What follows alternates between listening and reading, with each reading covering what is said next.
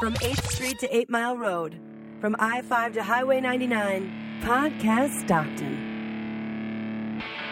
Stockton. I love this town. Most miserable city? I don't think so.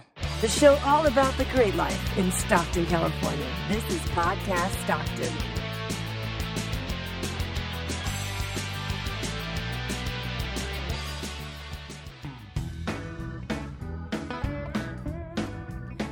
Welcome to Podcast Stockton for September 30th, 2013. I'm Susan Spraker. And I'm Matt Beckwith. Welcome back to all of our returning listeners. If this is your first time listening to Podcast Stockton, thanks for checking out the show. We'd love to hear your feedback. Call or text our listener line at 565 3229 or send your email to podcaststockton at gmail.com.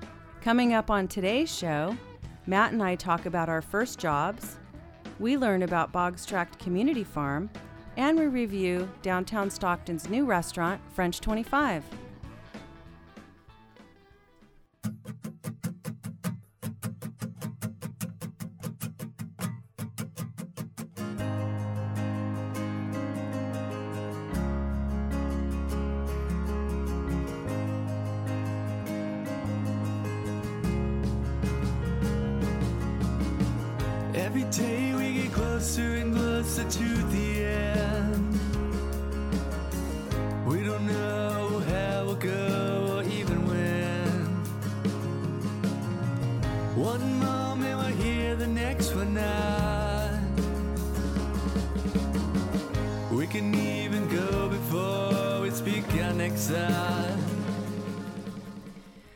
Do you remember what your very first job was?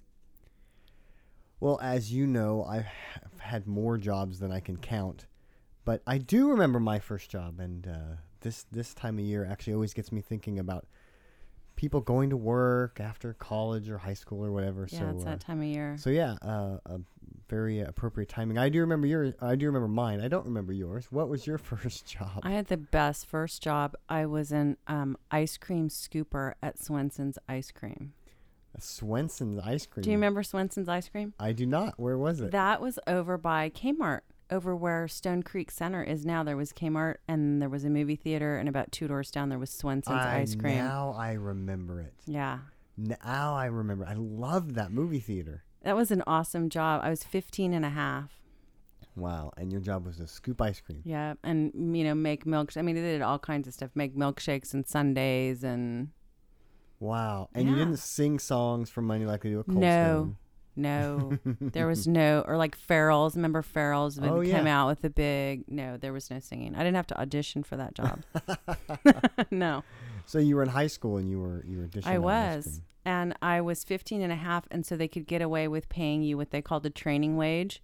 Oh. And so I still remember that um, I was literally making $2.85 an hour for that job. oh boy. I know. Wow. And was happy to have it. wow. Yeah. It was good. That's pretty crazy. It was. What was yours? Well, geographically not too far away. In Really? fact, if you uh, if you head out of Swenson's and just cross Robin Hood, Yeah. my first job was Shakey's Pizza. I loved Shakey's, Shakey's Pizza. Pizza. I had birthdays there and stuff. That place was great. I loved that job, and I worked there my very first job. I was so excited. Um, I didn't work in high school because my grades were terrible. That's one And- way to get out of getting yeah, a well, job in high school. said, I wish know, you would have told me that. um, focus on high on um, uh, focus on graduating high school, and so right after high school, I got that job. Oh, you know what? I take that back. I I worked at the very end of high school because I needed work experience credits to graduate from high school. Good deal. But I got the job and I was hired as a dishwasher.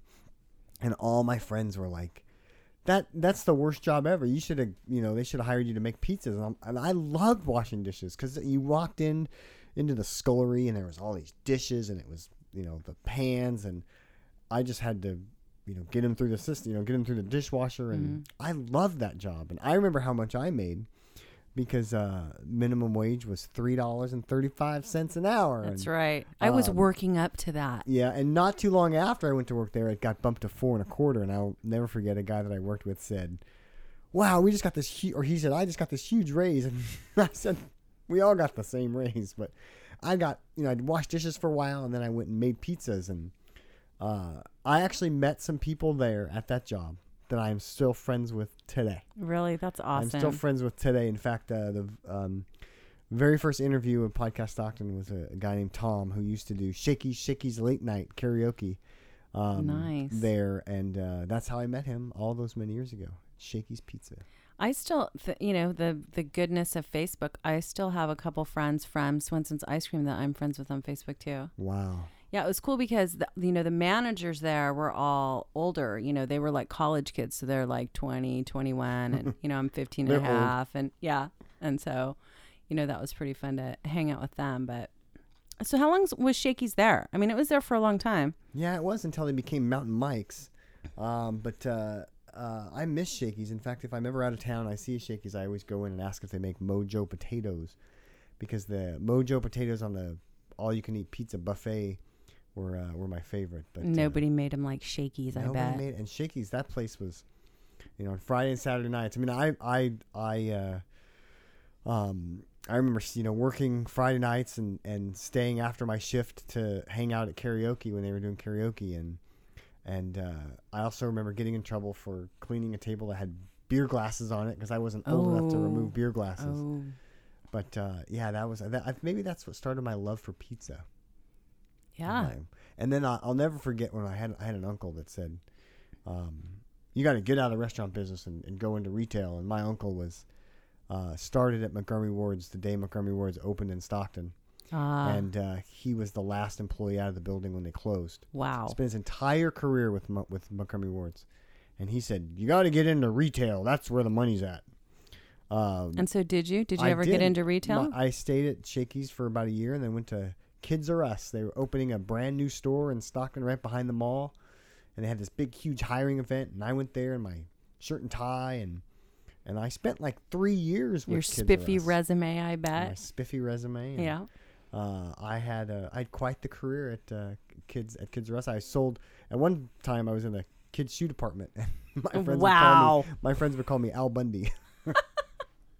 Yeah, I bet that was a treat. Did the you ever work kids shoe department. I was gonna say, yeah, I did. I followed you right across the street to Macy's, oh, you were fancy. See, I I was which had I that wasn't was a fancy enough to work at well, Macy's. I wouldn't say that because guess where I started in the fitting room. I mean, that's like starting in the closet, you know, in retail. you have to make sure nobody's stealing anything. and- Yeah, you have to hang up the stuff that, you know, people just throw the clothes in the hangers at you. And, you know, so you sort of hang up clothes and, yeah, make sure that the number of clothes that go in are the same number Yeah. that come out. And, yeah. So that's where I started my retail. I was there for about, I don't know, three or four years because then I, I did get promoted out of the fitting room and uh, got to be a sales associate in the domestics department. Um, the domestics And department. that's what it was called. So that's basically pots and pans. no, What- pa- sheets, oh, I know what towels, mattresses, Whites and linens and whites and things? linens and things, Wow. decorative throw pillows. Yeah, Wow. yeah. Yeah, I never got to work at Macy's. I, There was Mm. one place that I spent my entire childhood wanting to work, and I was never cool enough to work there. Tower Records. Oh yeah. And I went in Tower there, and I knew a lot about music, and I tried to sell that, and I I didn't have the image. I was just a You were I- probably way too clean cut for that gig. well, I had a mullet, but the mullet they had plenty of mullet people there, but I wasn't I wasn't eclectic enough. I don't know. uh-huh. Never got to work. you weren't a hippie freak. No, if you were uh, if you had the luxury of being a teenager now in Stockton, where where, where would you want to work? Um, There's no more Hammer Skate or Nine Next. No, but you know, places. it's funny. I have to tell you that I I have always sort of had this secret desire to work at Barnes and Noble. Really, Yeah. I mean, if I was going to go back to retail again, and I see a lot of people that I know um, working at Trader Joe's now, like that's a cool place to work. And, but if I was going to go, I would really like to work at Barnes and Noble. I think that'd be a cool job. nice. Yeah. What about you? I'd I'd work in a music store Yeah. and just play music all day. Yeah. like t- let me tune the guitars all day or something. Yeah. right. I never got to do that when I was a kid either. Yeah.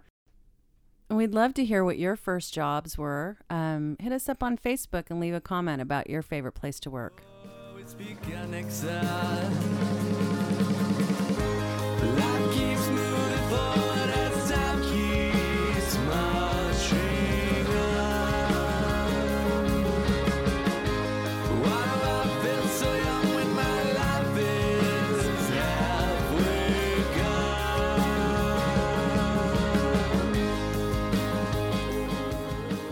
spent some time with my family recently out at the Boggs Tract Community Farm.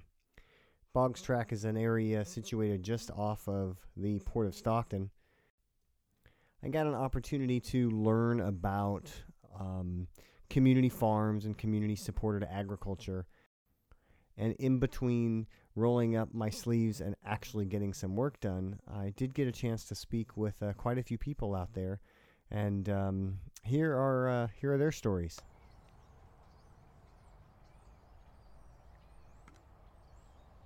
My name is Harriet Elise Baptiste, and I am 13 years old. So Harriet, um, how long have you been coming out to um, to the Boggs Tract Community Farm? Three years. And uh, what what were you doing today? Well, today we picked some strawberries, did the chickens, like, I mean, by fixing their water feeders, picking the eggs from their crates, washing the eggs, putting them in packages. And we got some cucumbers, melons, and a whole bunch of other stuff that I don't really know the name of. Uh, and um, why do you uh, why do you like coming out here? I assume you like coming out here, so, but why do you why do you like coming out here? Cause I like I like finding new things that like I've never seen or heard of. I like examining it, like like how science is, how you like discovering new things. Like I like discovering new things and building things. It's like it's really fun. Wow, and you uh, I get the sense that you like hanging out with the chickens, right? Is that true? Yes, it is. So what is it about the chickens?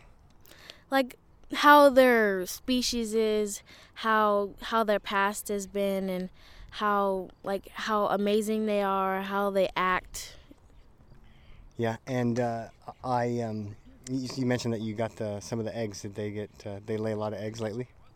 Not since we not since we fixed the sinkhole. They've been really stressed and So what does that mean that they've, they've been stressed? So I understood that there was a sinkhole. It's been repaired now. It, uh, it displaced some of the or displaced where the chickens were. Uh, how does a chicken act when they're distressed? well, let's see.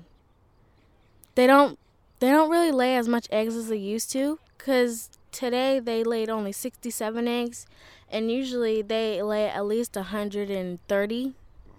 So it's they're I could tell they're stressed. Yeah. Wow. So why is it important for uh, for kids your age to come out and spend a little bit of time on, on a on a working farm like this?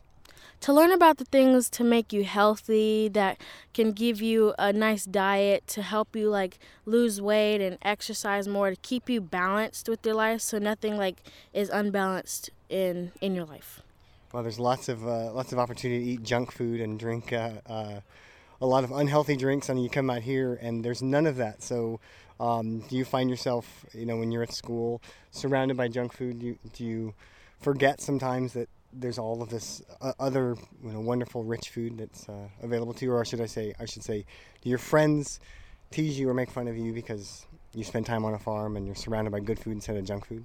yes they do And how do you respond to that?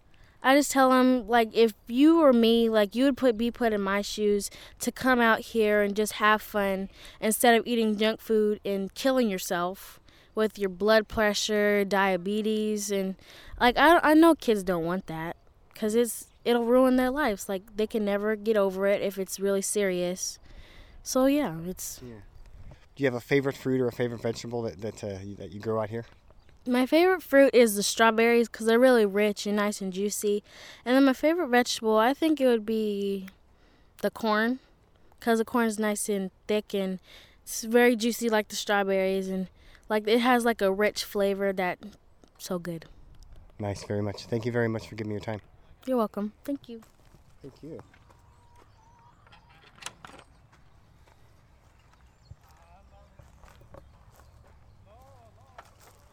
My name is Marty Siegel, and um, I guess my role is construction coordinator or design and construction coordinator for the farm.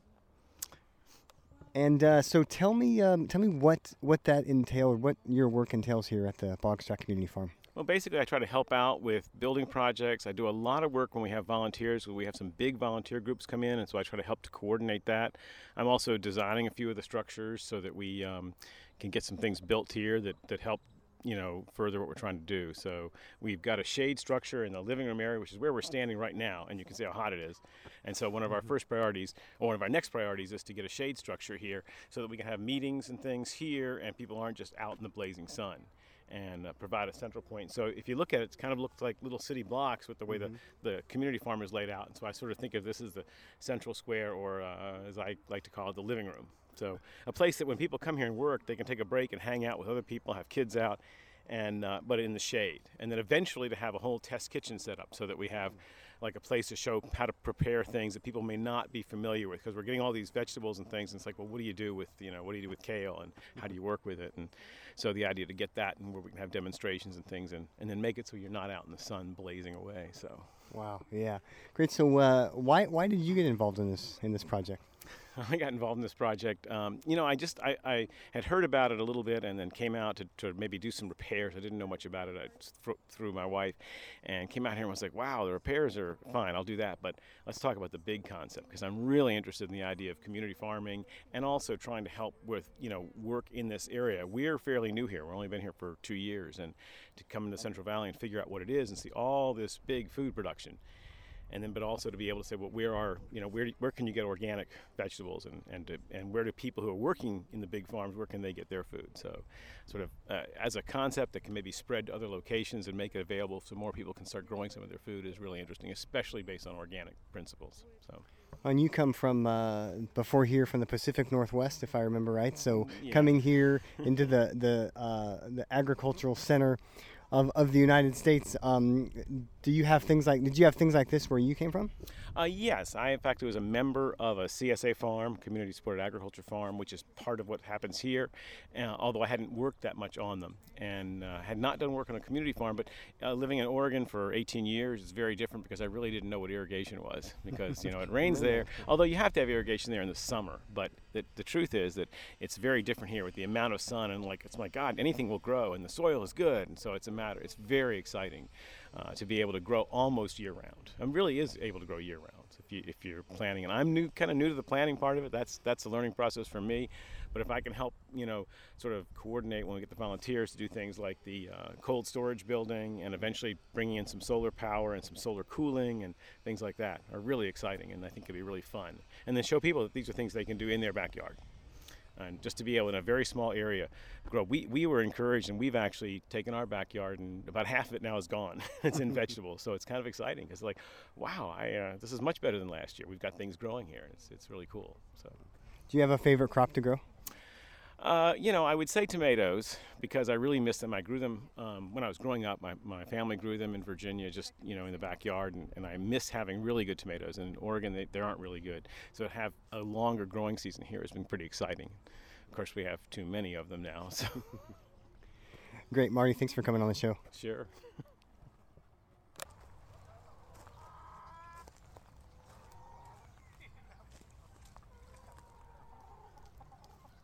My name is Shanna Eller. I am the Sustainability Director for University of the Pacific in Stockton, and I have a kind of a dual role right now out here in the garden. As Sustainability Director um, on campus, I have a role with our new campus garden.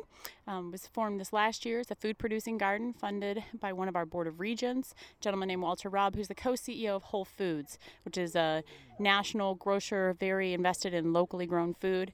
Um, and so we had a campus garden starting this last year, and that actually allowed me, as a citizen, a, a resident of Stockton, to get involved in the garden out here because it allowed me to kind of tie my work role and my interest in this garden out here together a little bit um, and serve as something of a bridge both at the social level with students and the organizational level between Pacific and the Boggs Tract Farm um, in a couple ways. So vis-a-vis uh, that role at Pacific, I actually have evolved to have a family plot out here, which I hope to share with some students this year. Um, and we've been able to create a relationship where we have a much smaller garden on campus, and so we're actually able to bring students out here, and they get training on a larger scale um, at different periods in time that we can't provide them on campus here. So I had actually heard about Boggs Tract Farm in the first year I lived here. I've been here two years now, but I didn't have an opportunity to get out here. Um, so my role at Pacific gave me a chance to get out here and kind of meld the two things. Great. So, what do you find um, uh, from your the students' perspective? What do they? What do you find that they're learning and that they're picking up by coming into an actual working farm? Yeah, I think um, in gardening of all scales, both on our campus garden and out here, I think students are learning about how to have more control over what they eat and the simple fact that they can grow what they eat. It really, we've seen students go from having no gardening experience on one hand uh, to students who their families have gardened or maybe worked in agricultural their whole lives actually start to be able to do it themselves. Take something from bare earth, actually work it, till it, seed it harvest it, eat it, maybe can it, cook with it, um, which has been really empowering. I think they've started to see, we see students who went from a real assumption that everything comes from the grocery store to literally looking around them and asking, why can't I eat that plant? Why can't I eat that plant? Like, Try, starting to eat the lawn on campus, things of that sort. So I think that oh. sense of empowerment and that this is in my control and I can change what I eat has been enormous. That's uh, that's awesome. Um, so you mentioned you have a family plot. What uh, what are you glo- what are you growing on that? We have a lot of tomatoes, including volunteers. One of the unique things that we have actually, I have been growing some flowers from seed that we've been selling uh, on our, our campus garden has a U pick, and we've invited Boggs to come out and sell certain things. And we've brought out some little posies of flowers, which have been fun to do. But another thing that I have is um, a gourd that's going to dry and is often used as um, serviceware. So I find a lot of challenges on settings like our campus garden and Boggs Tract, which actually having meals out here in a way that's sustainable and really doable without using disposables. So I saw a thing about a farm in Ecuador that actually grows these hard-shelled gourds, lets them dry out, and then they're woody basically, and they could serve as a lightweight, durable um, bowl or plate so that you could actually have meals in a sustainable way out somewhere with a lightweight material that was renewable. So I'm actually growing here and in my backyard at home for the first time these hard shelled gourds with the hope that we can grow our own plates. Oh, wow. So growing your food and your plates, very awesome. Shanna, thanks for coming on the show today. Thank you.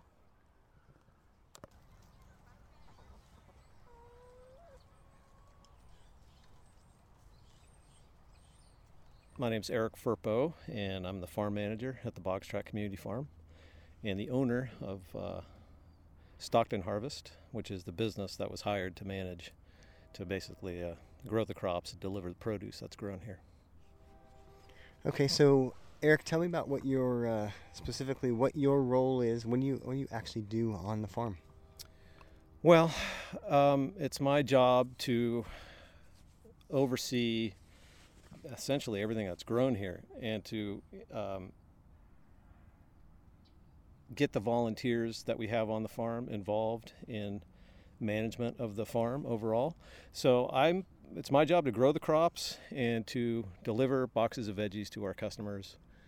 And eventually, I'll have to oversee the farm stand when that's up and running. And uh, we're going to have some restaurant business pretty soon. We're actually going to build rows that are set aside specifically for a couple of restaurants in town who want our produce. Well, so let's start with um, recently my favorite topic. Let's talk about the box of produce. Uh, what is it? What do you get? And tell us about the program. Okay, so we, uh, our business, you know, there's two things going on at the farm. Well, there's a lot of, there's even more than two, but two of the big ones are it's a commercial farm. So we grow crops and sell them to bring income to the farm. And uh, secondly, it's a community garden, so there are families out here that are learning how to grow crops without any need for pesticides, herbicides, fungicides, any synthetic chemicals whatsoever. So, um, what we do is uh, grow seasonal, obviously. I mean, it's whatever we can grow in this climate, which is a lot of stuff. And um, right now we have a mix of summer crops still, but we're planting fall crops as we speak. And um, we put those in boxes and drop them off to home. So, for instance, right now we have uh, you know tomatoes and some squash and peppers, eggplant. Um, I always forget stuff when I say this. Oh, strawberries, melons, and but the other aspect of what we do um, is we don't we just planted an orchard here, but our our fruit trees aren't going to produce for a couple of years. So one of the things that I've been doing for a while now in the business is picking fruit from people who, uh, from people's backyards who have too much on their hands. So that's a way for us to get fruit in the box. People love fruit, and it makes the box more appealing. And then fruit doesn't go to waste. And we even pay a little bit of money to uh, come and pick people's uh, extra fruit. All right, so um, tell us how much the box of produce cost and um, and what the delivery schedule is like. Okay. The cost of the box is fifteen dollars a week, and uh, we have broken the route into uh, two days. So half the people get boxes on Tuesday, the other half on Friday, and um, we have eggs. People have to pay extra for eggs. I've been making a lot of jam. I have my my home kitchen is certified as a commercial kitchen in Stockton, so I can make jams and a, a lot of other foods, artisan foods that we can add to the box. And people have to pay a little extra for that. Uh, so, and most of the stuff is actually picked the day delivery. So that's uh, one of the things that we have to organize is getting a crew out here to help pick because that takes a while and pack. And then uh, I load up the van and drop it off to people's doorsteps. So, for instance, on Friday uh, when I received my box, uh, it was likely picked that same day. Some folks come out, they pick, they pack it in a box, and for 15 bucks a week, um, they get fresh produce. It seems like, as we've talked with Susan and we've talked with um, Shane and everyone else, it seems that uh, there's plenty of opportunity for people, especially young people in, the, in our community, to get processed food, overly processed food, food in a box. Um, you know, tell me, tell me why. Obviously, this is important to you from a farming perspective as it relates to um, our community and getting fresh produce out there. Well, I mean, the reason that this farm is important and is is kind of the methods that we use and the mission that we're on, which are many missions all in one. But uh, you know, we want to show that you can grow crops with no pesticides, no synthetic chemicals whatsoever, and they're better for the environment. It's cheaper uh, because you're not spending a lot of money on expensive chemicals that people have been brainwashed to think that they need to grow food, which is just not true and it's not toxic. So we're not poisoning the soil and maybe the groundwater um, or the plants themselves with with uh, you know chemicals that are going to damage your body when you eat them. So that that is super important, uh, I think. You know, we want to, to just have a successful business that shows that uh, there's a better, easier, cheaper, healthier way to grow food than what is done over 99% of the land here in this country and all, all over the world for that matter. Great. And you also talked, Eric, about the um, the fact that it's you're growing seasonal. You have to grow seasonal when you're not using chemicals, and that you're growing what's appropriate for the climate. So, what can folks expect for later in the year as we get into the, the, the winter months? If, if they buy a box, what are they getting in their boxes? Well, the winter, you know, the winter months, people uh, think that, oh, it's wintertime, you can't grow anything, which of course is not true. Uh, there's all kinds of cool weather crops that you can grow, such as broccoli, cauliflower, cabbage, you know, bok choy, there's spinach, a lot of greens. So spinach, lettuce, uh, uh, collard greens, mustard greens. Um, that's just the, you know, some of the many crops that, that you can grow and pick and deliver in the winter. And in addition to that, then we're out there scrambling to try to um, pick oranges from people's fruit because orange trees, you know, citrus actually we do really well with citrus because people have these big trees in their backyard and you know they just can't handle it, especially if it's one, you know one or two people in the house or um, you know an elderly person, you know that that uh, just this has way too much on their hands. So we try to put as much citrus in the box as we can, and we do a good job of that. So those are the kinds of things in the wintertime that, that people get in their boxes.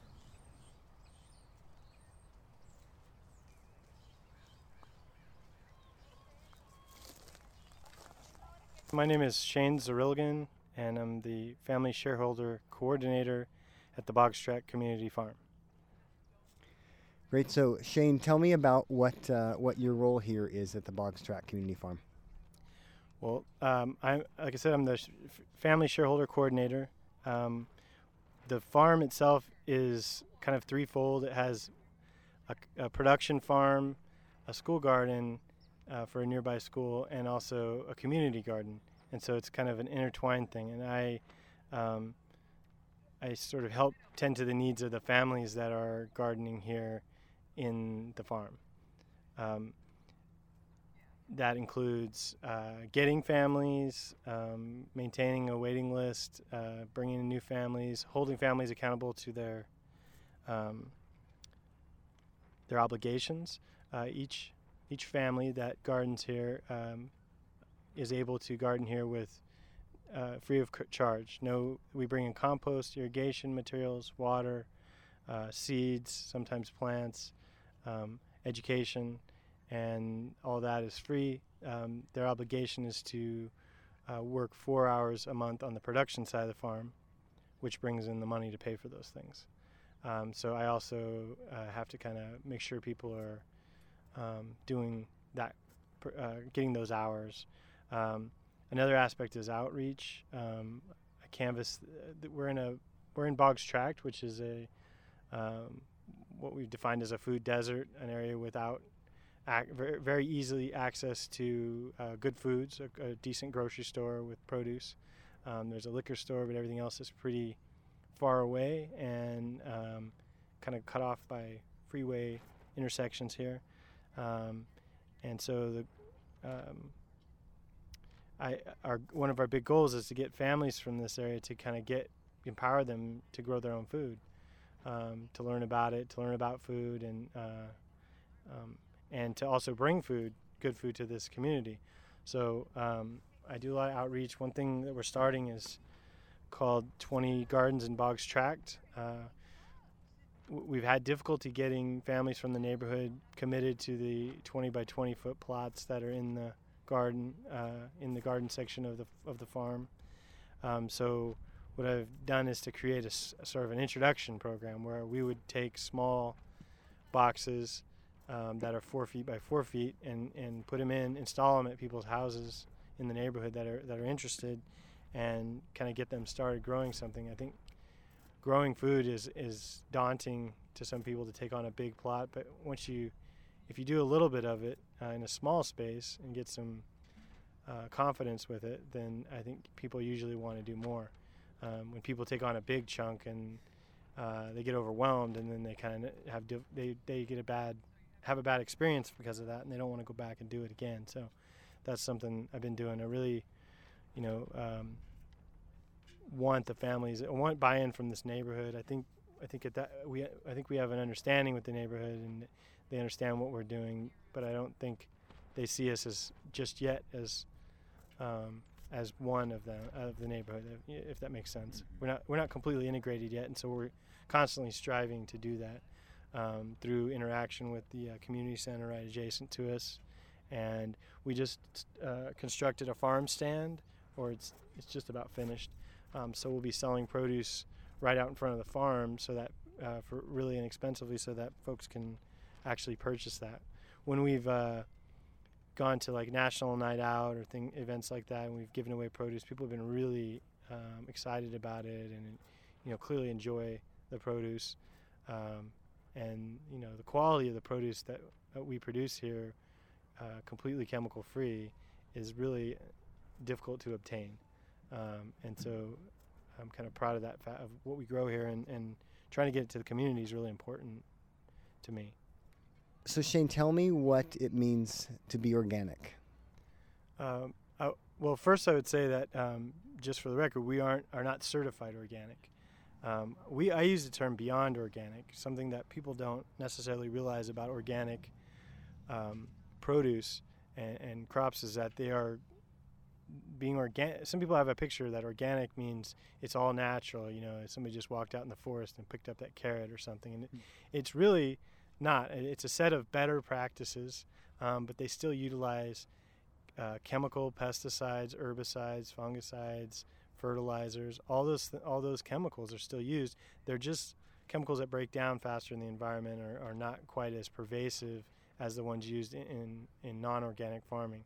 Um, some organic farms use um, interplanting, which is something I can get into, but uh, m- let's just say methods that are, are more conducive to using less chemicals. Um, but a lot of organic farms are still monoculture, giant corporate farms. It's you know, organic has gotten some um, popularity now, and people want it, which is awesome, and it's and it's having an effect on how people farm. Um, but it's also you know there's also an aspect where the corporate monoculture farm is is doing some aspect of organic because there's money to be made there, um, and uh, so I encourage people who, who purchase organic or are interested in organic that they do their homework a little bit, do a little research about what it really entails to become organic. It's also an expensive process to become certified, um, and while uh, the things we do would get us certified, uh, we choose not to do that process, at least not now. Um, and so when I tell people we, we are beyond organic, we don't use any of those chemicals.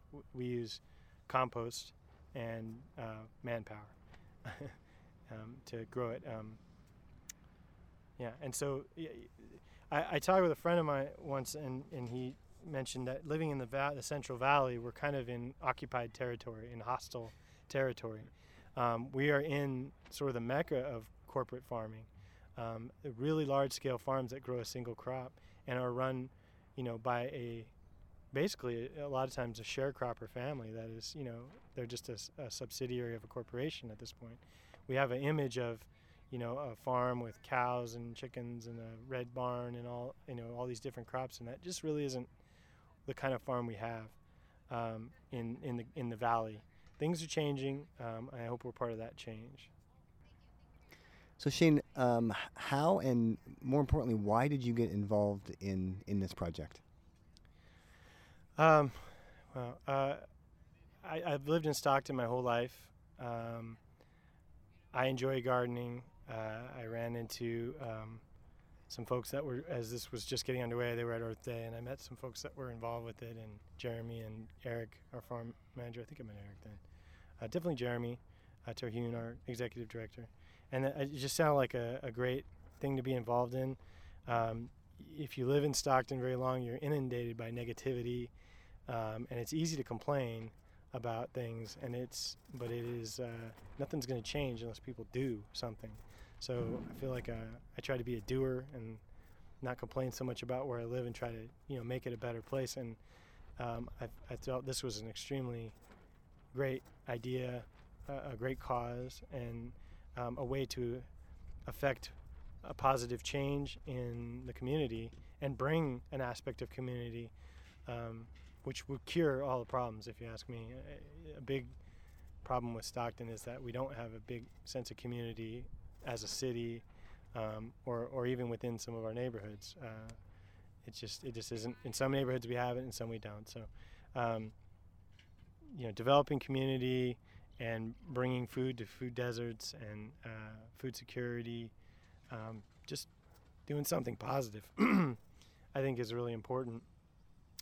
Um, and I'm, I'm passionate about food, about uh, what we eat and what it can do to you. Um, so I feel like this is about the best w- food you can get. Um, and so that's what I want to be part of. Great. And you're not a professional farmer or gardener. Tell me about your day job. Yeah, I'm a I'm a middle school science teacher. Um, I I garden as I've gardened as a hobby in the past, and I've just gotten really passionate about certain uh, formats, certain styles of gardening, like permaculture and um, and uh, other sustainable practices. Just really trying to live that, and you know, actually, some a reason why I've gotten into this is that I when I was a kid I got migraines all the time and up until very recently like super bad migraines and uh, went to doctors and gave me medications and stuff like that and it uh, it just gave me a lot of side effects uh, it didn't really and after a while the medication stopped working on the headaches but when I changed what I ate to whole foods m- mostly whole foods it, com- it completely rid me of migraines, something I'd been struggling with since I was 12 years old. Um, and it got to be a problem that was like three times a week incapacitating migraines, which is not fun when you teach middle school. Uh, it, it, has gone now. I haven't had a migraine in in uh, in almost two two years, and um, it's completely due to the the quality of the food I'm eating. That I'm eating whole foods, and you know, it just got me interested into what is our food doing to us, and you know, there's a lot of that in the popular media now. It's pretty well known what what the American diet has done to us, and uh, just trying to do something different. Yeah, and uh, being a middle school teacher, you must see the complete other extreme, um, where t- today's youth certainly um, feel disconnected and, and oftentimes have no idea where their food comes from. Are you able to bring a little bit of the, the farm into the classroom? Yeah, absolutely. In fact, you know, I think that my students, if you did, a if I did a survey and asked them what they ate last night, probably half of them would tell me they had chips for dinner.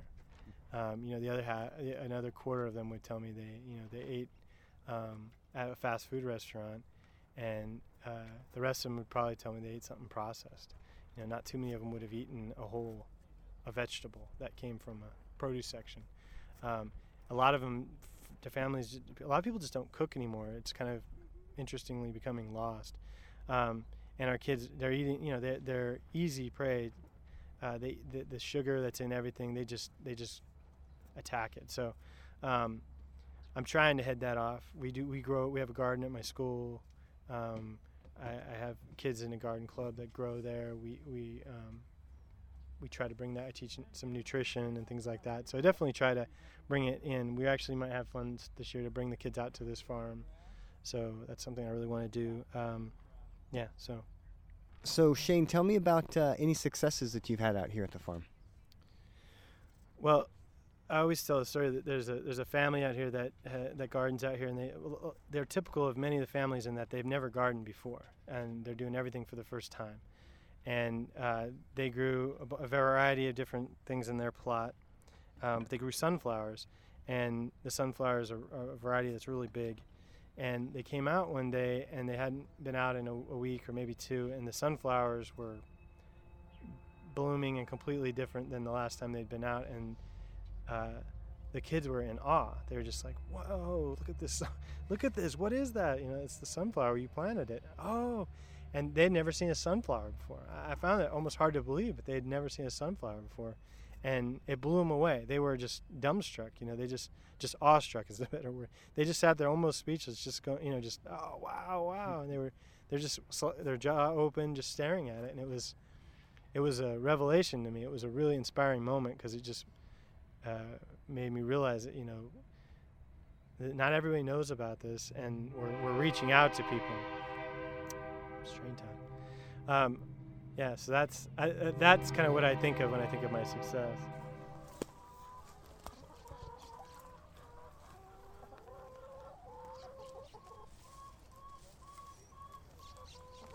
My name is Susan Mora Loico. I am the board chair for Puentes, a nonprofit organization in Stockton. Susan, um, tell me about the Boggs Tract Community Farm. Well, it actually is a dream project of our executive director, Jeremy Terhune, who did something very similar as a Peace Corps worker in Panama. He brought the concept here back to Stockton, and the Boggs Tract Community Farm is a prototype. We're cutting our teeth on this community farm to learn how to put together a community farm that is a sustainable farming business. And then we will take this out into the rest of the community. We could take it out to the rest of the state, the country, the Americas, and do the same thing to teach people about uh, nutritious food, eating locally, eating uh, fresh produce, supporting a sustainable farming business, and uh, where food comes from, and why it's important to our bodies to eat healthy. So, uh, if I, we give our listeners kind of a, a glance, um, which is kind of hard to do on an audio podcast, but a glance at the actual um, farm. It's a couple of acres um, situated in uh, the Boggs Tract community. Um, and uh, walk us through what uh, what people would see if, uh, when, when they come out here. Well, I, I can only tell you what happens when I bring most people out here, and they come down the street. They're in a, an urban development, uh, um, and uh, they come around the corner, and the, the reaction is kind of the same. Oh my gosh, this is beautiful. There's a farm right in the middle of an urban neighborhood. Um, we are leasing two and a half acres now uh, of port property. The po- this site was actually kind of a like a junkyard, a dumping ground for people that come in and out of this community. And now uh, we have uh, a farm that is teeming with all different kinds of produce, uh, pollinators, bees, lacewings, butterflies that pollinate our, our produce. So it's like a little slice of heaven right here in the middle of Boggs Tract. So, talk to me about the family plots and the uh, the roles of the stakeholders out here. We have about um, 25, 27 families who are renting a 20 by 20 raised bed. And with that renting of the 20, 20 by 20 raised bed, they pay 20 bucks a year and they get irrigation lines, they get water, seed, instruction. And I think they get a community, sense of community. They come out here uh, at least once a week. On Saturdays is when we find most of our families out here. In the spring and the summer, you'll see folks out here after work um, working on their farm because it is uh, it is an ongoing process to plant, keep your your, your plants uh, weeded, and make sure they're healthy and so, uh, in addition to growing produce out here that they can use, and eventually when we have our, our farm produce stand, they'll be able to sell their own proto- produce.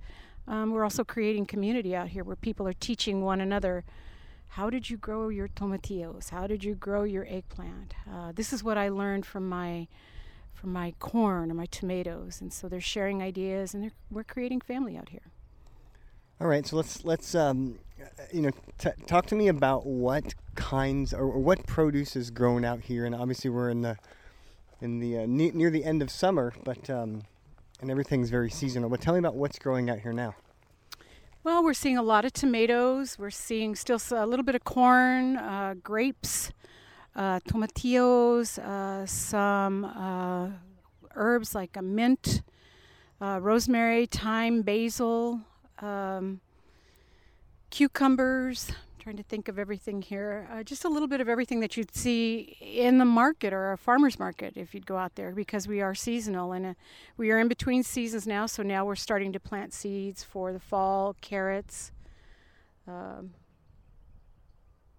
Brussels, um, uh, Brussels, not Brussels sprouts, uh, broccoli, cauliflower will be coming up in the winter. So we start seeds now. It's funny to to to mention those crops because they're winter crops, but you have to mm-hmm. start seeding them now. So we've got a little bit of everything out here. So since I don't have a green thumb, I'm always curious what is the easiest mm-hmm. crop to grow? Well, that's not always an easy question because um, I guess to so, so you're saying that I can screw up anything. you too could learn how to grow something. You know, there's so many um, different issues. Um, a big one for a lot of home gardeners are microclimates. Um, I'll just take my own garden. Last year I had tomatoes and squash uh, coming out of my ears. This year, uh, not so much. And the climate in my backyard may be different than the climate in your backyard. And part of the fun of, of gardening and farming is learning what works, what what makes your garden grow, and how you can learn to overcome obstacles like pests or, um, you know, uh, could be too you have uh, drift from somebody using Roundup in your yard next to you, which will certainly kill off your plants. So it's all part of learning, and also being aware that see, the different seasons um, you may have different. Like this year, we've had not as much hot weather. And most people are saying, Lord, it's hot, but we haven't had the traditional hot weather, so some of our stuff isn't growing as it should. And that's why we try to grow all kinds of different crops so that we're growing something and producing something all the time. So, Susan, tell me why it's important to the uh, residents in this area, to the families, and especially to the children to have this, um, to have this in their in their community. We selected Boggs Tract because it's what is now known as a food desert. There's no market out here, no place for folks to live in this area uh, to f- buy fresh produce. So we specifically picked this area so that we could reach out to um, this community. It's an underserved community. And uh, our hope is to bring people into the farm, whether they come just to buy our produce or just they want to be farmers or they want to volunteer, to teach them where food comes from. The, the irony of the, this whole growing experience is that we live in the food basket of the world in, in San Joaquin And so many people don't know where our food comes from because we've lost our agrarian roots, excuse the pun. Um, we don't know where food comes from. Children don't know where food comes from. So there, there's three, many, many issues involved with a farm. I was going to say threefold, but there are many issues in that um, we're teaching people how to grow food, where it comes from, how to eat seasonally. Our body needs to eat seasonally. Um, there's a reason why we eat peaches in the summertime when we're more active and we can burn the sugar off, and why we eat dark green vegetables, you know, because we're hibernating in the winter, if you will. Um, we also want to encourage people to come out here, even if they don't want to have a, a plot. Uh, come out here and help us work the farm, get some exercise, get off the couch.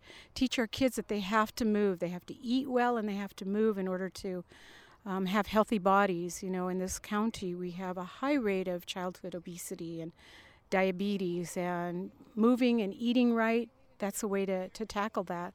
Plus, we were trying to create community. Uh, back in the day when I was a kid, you know, everybody sat on their porch at night and everybody knew everybody in the neighborhood. And we don't do that anymore. We go in the house, we we watch television, we're on our computers, and we're not communicating with one another. So this is a great way to create community in, in Boggs Tract and in other neighborhoods too. Yeah, and uh, I know you've done some work with the nearby uh, Washington School. What can you tell me about that?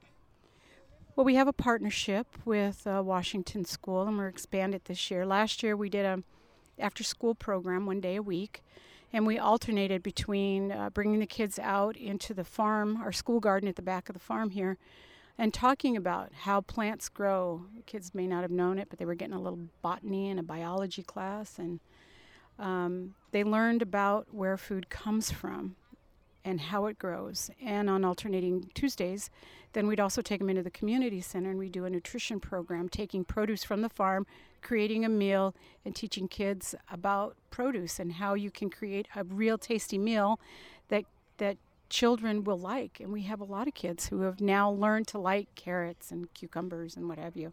So we're forging that relationship. We had about 45 kids out here once a week, and we're hoping to expand that. And we've spoken to the superintendent of Stockton Unified, and um, he's very interested in having us outreach to other schools as well.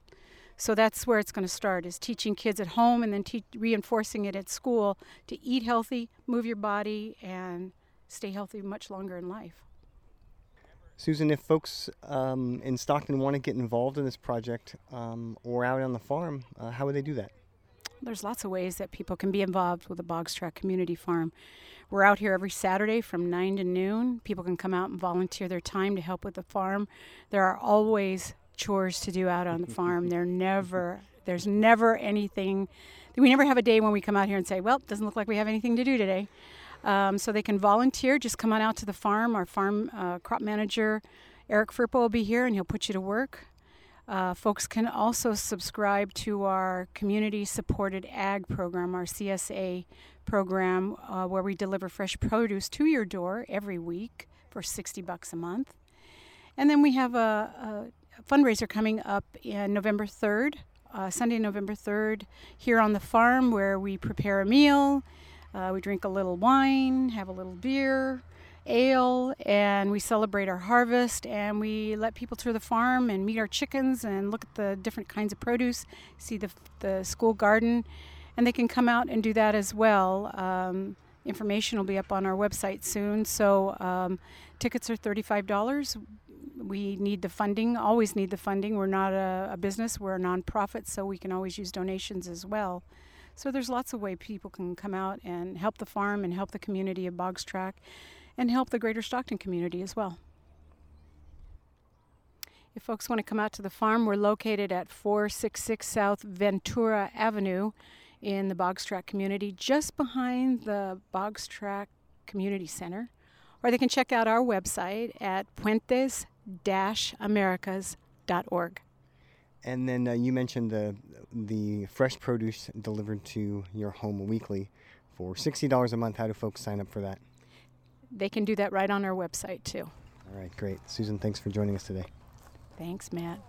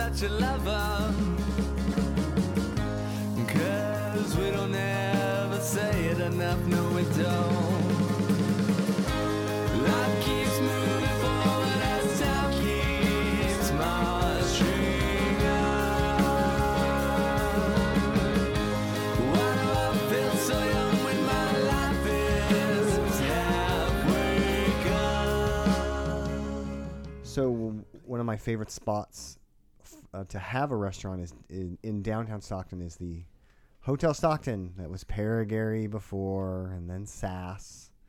And now I hopefully it is settled at, as French 25. Um, I've been there um, I think 3 times now since they've opened. Uh, I think you've been there, right Susan? I have. I've been there three times as well. Nice, but we haven't been there together. What's Uh, up yeah, with that? Yeah, what's up with that's all wrong. That's not that's not fair. right. Um, I went, I think, the week after they opened, um, and I've been a couple times. Was there twice for dinner, once for lunch. So, uh, so yeah, let's talk about the newest. Um, I don't know if they're the newest, but one of the newest restaurants in downtown Stockton, French Twenty Five, um, opened up from the owners of La Bistro. They closed La Bistro and decided to open up French Twenty Five um, in downtown Stockton. Which right- is a pretty bold move right there. yeah, Yeah, good very for bold. them. Le, Le Bistro had been around for a long time. Very successful restaurant, I would say. Um, so the first time I went to French tw- 25, I, for one, it was decorated a lot nicer than the last time I had been when the restaurant was something else. Um, so it was nice to see that they put some um, emphasis into the design and the decor and what it looked like. But uh, the first time I went, I had the uh, jambalaya, and I love jambalaya. Um, if if it's made if it's made correctly, um, and I got it with uh, with pasta, and it was amazing. Um, but that wasn't my favorite part of that meal because I got the appetizer of the alligator bites. Awesome. Tell I was wondering tell if me you were. you've tried the gator bites. I have not tried the alligator. See, if I had been with you, then I could have would have definitely um, have done that. But no, and I was hoping that you would tell me a little bit about what the alligator was like. It, it's look. Dawn and I went. My wife was with me, and she doesn't really eat a lot of meat. Um, but Let alone was- alligator. She was still grossed out by the fact that I was eating alligator. Um, but I got them as a little appetizer. It's just little pieces of alligator deep fried with some spices. Um, you can't. You would never. This is the best way I can explain it. You wouldn't pop one in your mouth and say, "Oh wow, I just ate a piece of alligator." It doesn't because you have no frame of reference. It just tastes like So that's possibly a good thing. tastes like meat. I, I don't know how Right. else. It certainly Like isn't. chicken? Isn't that what people always say Yeah, when you that's- eat something, you know, different Yeah. frog legs? They just taste like chicken. It, and I, I wouldn't say it's a little bit more gamey than chicken, but Mm-hmm. it did have a little bit different taste. But it's it, look, there's probably more deep fried batter than there is catfish. But look, if I'm going there again, I'm going to go for the the uh, the gator because it, I, it actually was really good. Well, I admire that they have done something, you know, traditional and unique by by putting that on the menu at all. So Yeah, a little bit of Kudos French for that. Cajun down in uh, down there. Now I ate there. I think actually I didn't realize until recently what uh, why it's called French Twenty Five, and I was actually having a conversation with our our web guru Manny, and I said, "Yeah, it's a strange name. I can't figure it out." And he actually laughed at me because I had no idea. I never put two and two together. But uh, did you? Have you figured out what it Well, was? Well, now I'm just sitting here thinking, wow. uh, so I'm the slowest person in the room because I haven't figured it out either. So enlighten us. so I um uh and I'm wondering because it must be maybe you and I are the only people because as I told the story, I was like, of course I know what it stands for. oh God, there's a whole group of people that know and we don't. That's great. So think of it like French Quarter, oh, hey, wow, French twenty five. awesome. Um, That's very clever. I think cle- a very clever name. Um, so so tell me uh, at French twenty five, the also known French Quarter, what uh what what what you've had when you've been there? Um, I've been there for lunch twice and dinner once. So for lunch, I had the shrimp uh, po' boy. Is that how you say that sandwich? Oh yeah. Yeah, and that was really good. It was good. I liked it. Um, you know, it wasn't. I didn't think it was fabulous, but it was. It was definitely enjoyable. Um, and then for dinner, uh, I believe I had some of the uh, hamburger. The I believe it's called the French Twenty Five hamburger, if I'm not mistaken. Yeah, and I French um, Twenty Five burger. I I love a good hamburger. Mm-hmm. Um, I've said many times I think the best hamburger in Stockton is Flips.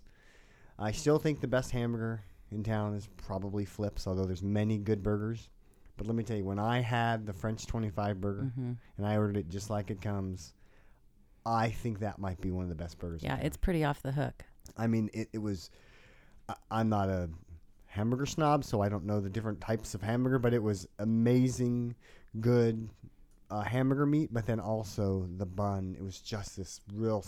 You know, it's not a traditional hamburger bun. That's brioche, baby. oh brioche. yes. Is that what that is? I, I've seen it on the menus. That I don't know what that means, but it was amazing, and Oh. it has.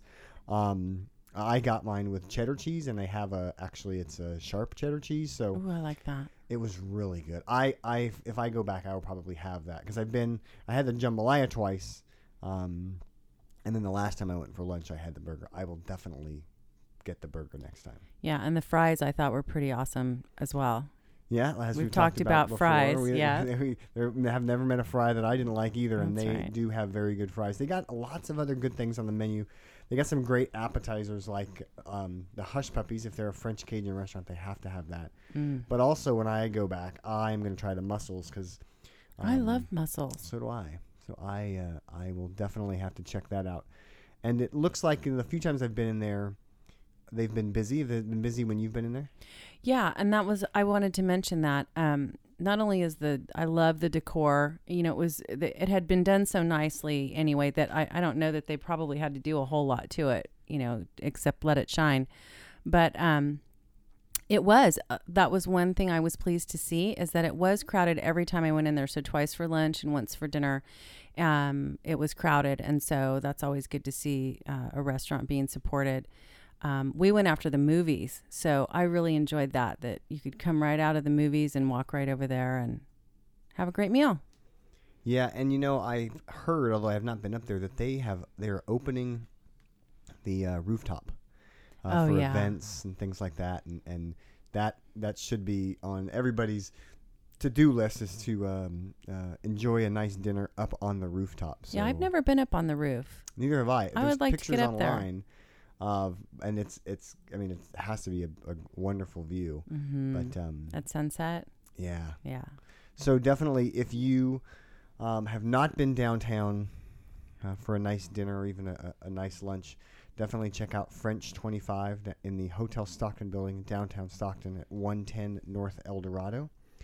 Uh, you can find them online at french-25.com or on Facebook at facebook.com slash french25, all spelled out. Of course, we'll put links in the show notes at podcaststockton.com. And if you check out French 25, um, let us know. Let us know what you thought. I'll be watching from the sky, guiding you every day, giving you the light you need to find your way. So you can always make it home safe. Thanks for listening to Podcast Stockton. We'd love to hear your comments. Call or text our listener line at 565 3229 or find us on Facebook or Twitter, username Podcast Stockton. Music on today's episode is Halfway Gone by Michael Seymour. Check him out on ReverbNation at reverbnation.com slash Michael Seymour. And go watch him perform live on Saturday, October 12th from 6.30 to 9.30 at Whirlow's on the Miracle Mile. For links to all the things we talked about on today's episode, check out the show notes at podcaststockton.com. On behalf of Manny, Greg, Matt, and myself, make it great, Stockton.